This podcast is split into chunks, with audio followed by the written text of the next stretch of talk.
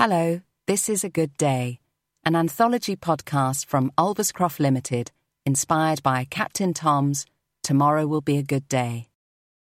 Today, we will be remembering a joyful moment, courtesy of Ingrid Alexandra. Ingrid is an Australian based author of psychological thrillers. Her second novel, Across the Water, will be published in large print by Aurora in February 2021. Narrated by me, Annabel Inge, we hope Ingrid's good day helps you build a brighter tomorrow. It was the sweltering summer of 2012. That year, I was married, my beloved Nana was diagnosed with Alzheimer's, and my gorgeous niece was born. I didn't know that within the year that was to come, I would be single again, and that not long after that, I'd meet the love of my life. Still too young, in mind more so than body, to consider starting a family, I was content to practice what motherly instincts I possessed on my niece. And that summer in particular, I spent much of my time with her, my mum, and my nana. I remember one Sunday afternoon, sitting on the hot concrete steps that led from my nana's porch to her enormous back garden where I'd spent so much of my youth, my bare legs in the sun my niece in my lap. The puppy I'd recently acquired, a fat, cheerful chihuahua I'd named Jake for reasons I've forgotten, bounced about exploring while we chatted.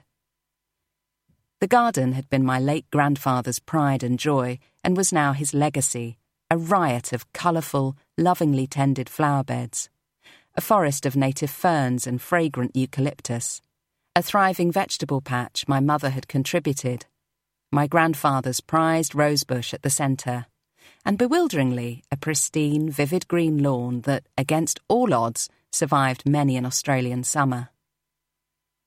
Nana had faithfully kept my grandfather's legacy alive, and even in her declining state, with her walking frame and fading memories, she knew that keeping the garden alive was important. She never gave it up.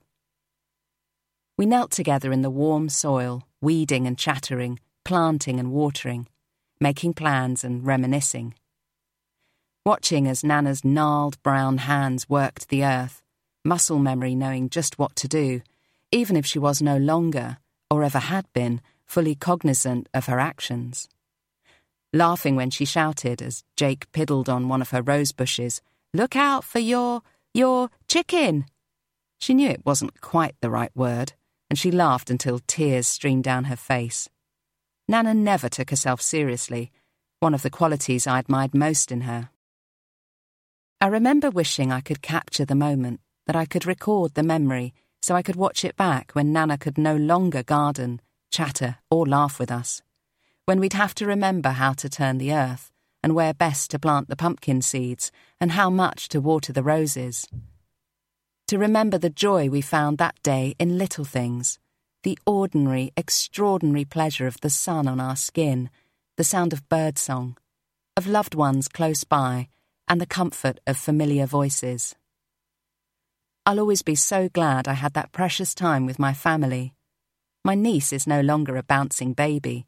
She's a very grown up girl of eight and a half. My nana is in the dementia ward at a nursing home and no longer knows us. My grandparents' house, with its beautiful garden, has been bulldozed, replaced by apartment buildings. I have a child of my own now. Jake is an old man with a bad back who no longer runs much. In many ways, in a few short years, life has become almost unrecognisable to the way it was then. I took a photo that day. I can see it now in my mind's eye. I have it somewhere, keep meaning to frame it. I'm not sure who took it, whether I set the camera on a timer and the three of us posed, or if someone else was there. But I see it clearly the three of us standing together, squinting in the sun, arms around one another. Me holding my niece, a young Jake somewhere in the background. Three generations of women drinking tea and gardening in the sunshine. It was a good day. Today's Good Day was provided by Ingrid Alexandra and narrated by Annabel Inge. This podcast was recorded by ISIS Studios, Oxford. From everyone at Ulverscroft, we hope you have a good day.